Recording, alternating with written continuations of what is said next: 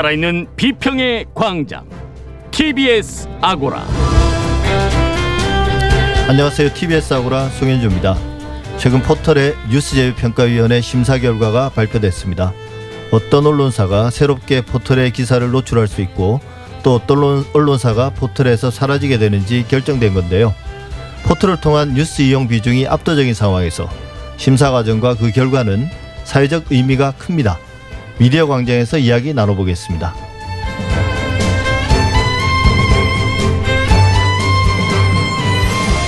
조 바이든 미국 대통령이 취임했습니다.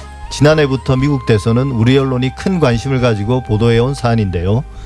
미국이 한반도 정세나 우리 경제에 미치는 영향을 생각해 보면 당연하기도 합니다. 그런데 바이든 대통령의 취임 전후에 나온 언론 보도를 보면 조금은 실망스럽습니다. 우리 언론과 TBS 보도가 어땠는지 TBS의 창에서 살펴보겠습니다. TBS 아고라 지금 시작하겠습니다.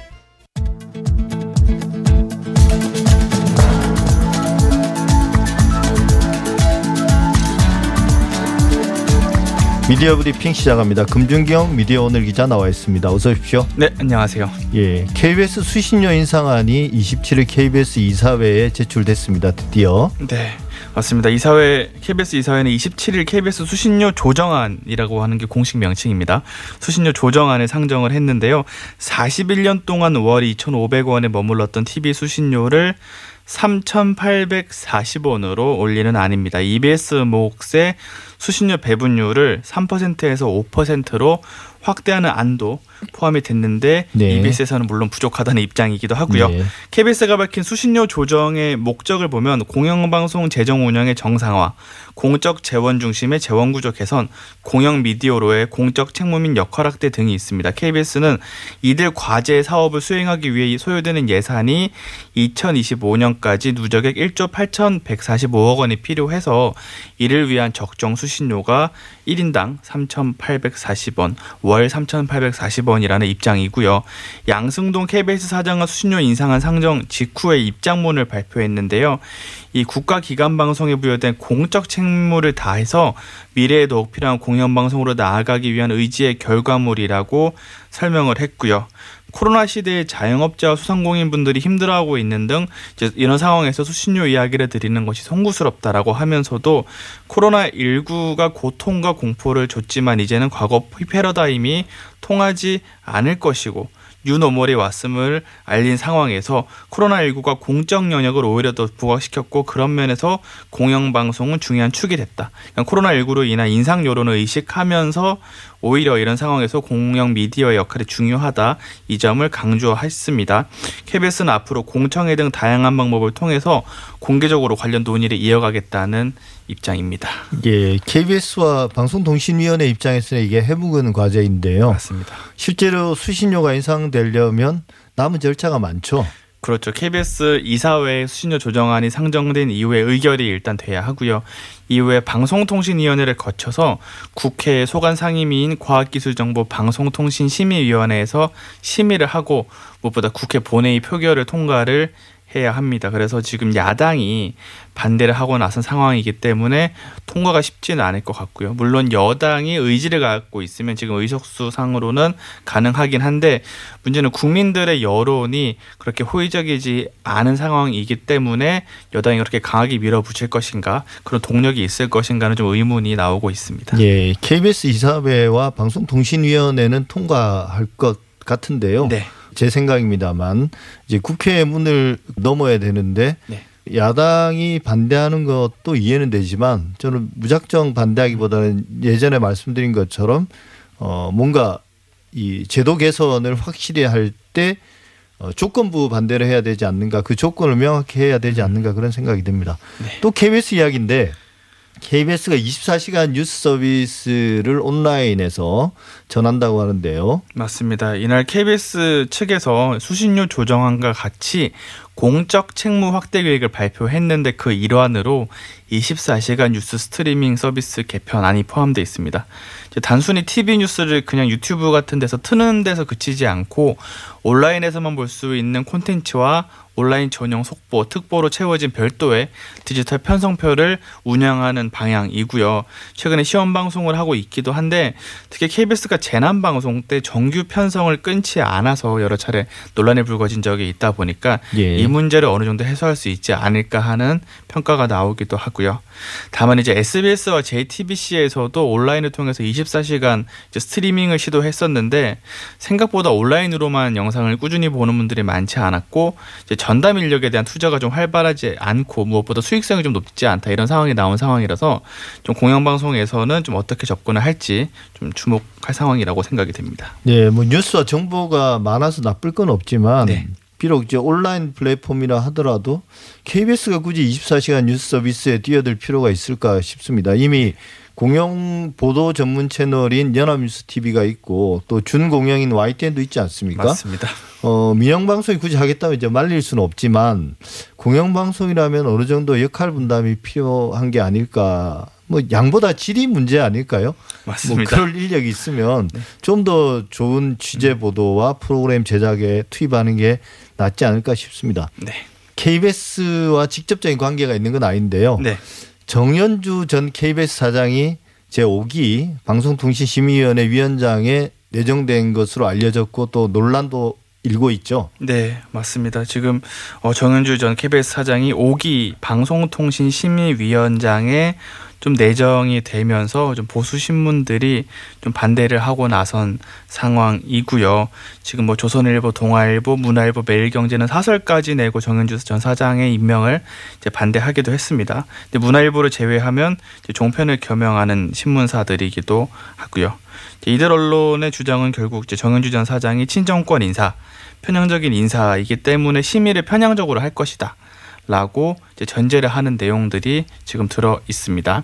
사실 이들 보도를 좀 잠깐 살펴보면 좀 사실이 아닌 내용도 좀 있어서 정정할 사안이 좀 있는데 예를 들어서 동아일보 같은 경우에는 23일 사설을 통해서 이제 5기 위원들이 올해 서울 부산시장 보선과 내년 대선 등 민감한 선거 보도를 심의한다.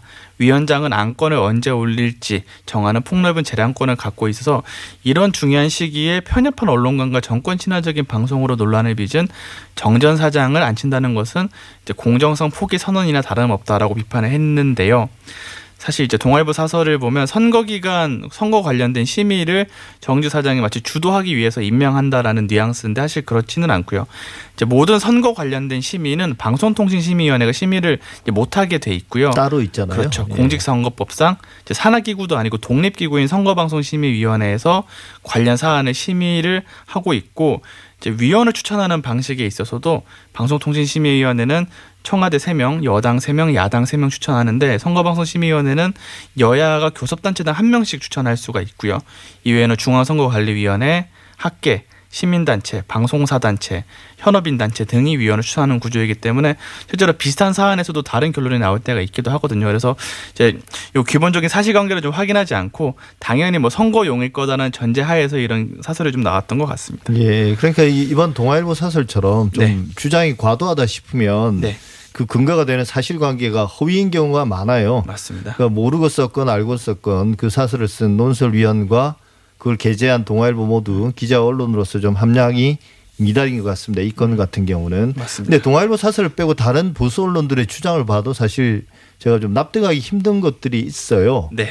방송통신심의위원회 위원장 정현주 위원장 내정됐다고 하는데요. 네. 과거에는 더 심각한 분이 위원장을 맡았었거든요. 그때는 아무 말도 없었지 않았습니까? 네, 사실 저 이 부분이 좀 납득이 좀 안 가는 대목인데 정말 사회적으로 논란이 많이 됐었던 인사들이 있죠. 2014년 같은 경우에는 3기 위원장의 박효정 서울대 명예교수가 임명이 됐었죠.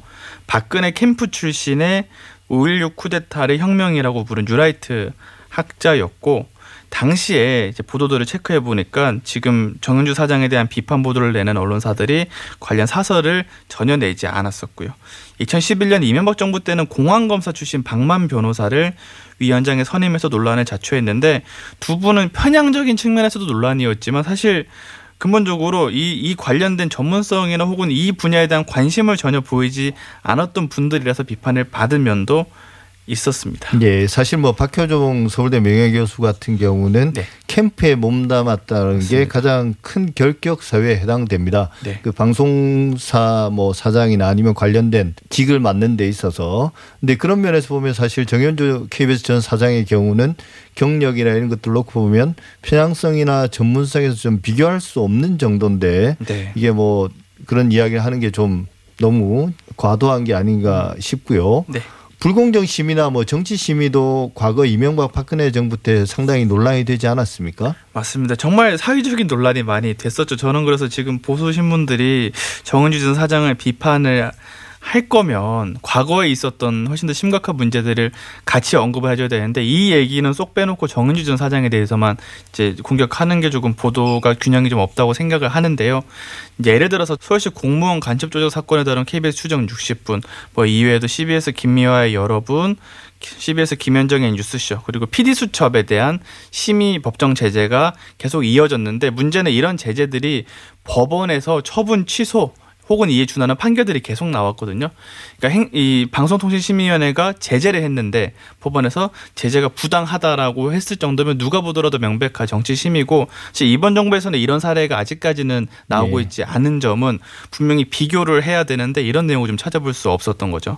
네, 그러니까 그게 이제 월권을 했다는 거거든요. 맞습니다. 법원에서 그런 판단이 났다는 것은 방송통신심의위원회가 무리한 제재를 했다는 건데요. 이런 어떤 문제들을 어떻게 개선해야 될까요? 물론 지금 이제 보수 신문들이 하는 내용 중에 원론적으로 저는 동의하는 부분은 이제 정치권에 너무 주도되는 추천 문제 혹은 여당에 쏠려 있는 추천 구조 문제는 좀 개선이 필요하다고 생각이 듭니다. 예를 들어서 지금 어 정부 여당이 여섯 명 청와대 세명 여당 세명 야당 세명씩 위원을 추천하면 이제 쏠림 현상이 일어날 수밖에 없는 건 당연한 것 같고요. 제가 박근혜 정부 때 방심위를 출입을 했었는데 무조건 표결에 붙이면 절대 세명이 여섯 명을 이길 수가 없죠. 그렇죠. 그래서 야당 의원들은 퇴장밖에 할 수밖에 없는 좀 굉장히 좀 논의가 안 되는 상황이어서 이런 점에서는 좀 개선이 필요한데 실제로 민주당이 야당일 때는 당시 야당 추천 심의위원들이 이제 개선안을 냈던 것 중에 하나가 사법부 추천을 따로 둬서 일종의 중간 지대를 형성하자 뭐 이런 주장이 나오기도 했었습니다. 그런 네. 면에서는 좀 논의할 필요가 있을 것 같습니다. 뭐 저도 한 가지 말을 덧붙이자면 그 정현주 사장이 좀 문제가 될 수 있는 지점은 네. 그분이 KBS 사장 출신이잖아요. 그리고 네. 공공연하게 이제 KBS에 대한 애정을 드러내고는 음. 하시는 분인데 그게 이제 저는 나쁘다고 생각하지는 않지만 어, KBS도 결국 방송통신심의위원회 심의 대상이지 않습니까? 맞습니다. 그리고 이제 같이 임명 후보로 오르는 분들 상당 부 분들이 또 그 방송사 출신들이 많거든요. 음. 그러니까 결국 심의 대상이 되는 방송사 출신들이 아니라 좀 무관한 어 좀 중립적이고 객관적인 입장에서 볼 수 있는 분들이 방송통신심의위원회의 위원으로 위촉되는 게 더 필요하지 않나 싶습니다. 맞습니다. 마지막으로 청와대가 검찰 기자단 해체 청원에 답변을 했다고 하네요. 네, 뭐라고 맞습니다. 답을 했습니까? 어, 강정수 청와대 디지털 소통센터장이 26일 입장을 밝혔는데요. 이제 검찰 기자단 해체 청원이 30만 명이 넘어가서 답변을 해야 되는 상황이었는데 일단은 검찰 기자단에 가입하기 위해서 3명 이상 기자로 구성된 팀이 6개월 이상 기사를 써야 신청이 가능하고 이후에 이제 기자단 3분의 2의 출석과 3분의 2의 찬성을 얻어야만 기자단이 될 수 있다는 조건 등에 대해서 특히 기존 기자단이 다른 언론사를 평가하고 출입 자격을 부여하는 것이 타당하냐는 점에서는 논란이 있다라고 이제 설명을 했고요. 그러면서 정부에서는 기자단 자체 운영과 별개로 앞으로 출입증 발급이나 보도자료 배포 범위 등에 있어서 기자단과 협의해온 기존의 관행을 면밀히 살펴보고 보도자료 및 공식 브리핑 공개 등 정부 부처 차원의 개선 방안을 검토하겠다라고 입장을 냈습니다. 우리 이제 기자단 폐쇄 여부에 대한 직접적인 답변은 피했지만 지금까지 유지되어 온 관행의 변화가 필요하다는 의지는 좀 밝혔다고 볼 수 있고요. 이와 함께 검찰의 피의 사실 공표 문제에 대해서는 사회적 문제가 제기돼 왔다라고 언급을 하면서 법무부 차원에서 이와 관련된 문제를 줄일 수 있는 규정을 마련해서 시행 중이다. 이 규정이 취지대로 운영될 수 있도록 더 보완해 나가겠다라는 입장을 밝혔습니다. 예. 문제가 뭔지를 명확히 알고 있네요. 근데 이제 그 해결 방안에 대해서는 좀 더 고민해 보겠다.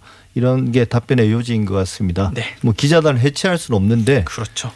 그냥 특별한 혜택을 제공하지 않으면 되거든요. 기자단과 회식도 하지 말고 정보도 특별하게 뭐 보도 자료 같은 걸 네. 그들에게만 제공하지 않고 그냥 공개하고 이러면 자연스럽게 해결될 문제인 것 같습니다. 네. 오늘 여기까지 하겠습니다. 미디어 오늘의 금준경 기자였습니다. 오늘 말씀 감사합니다. 네, 감사합니다.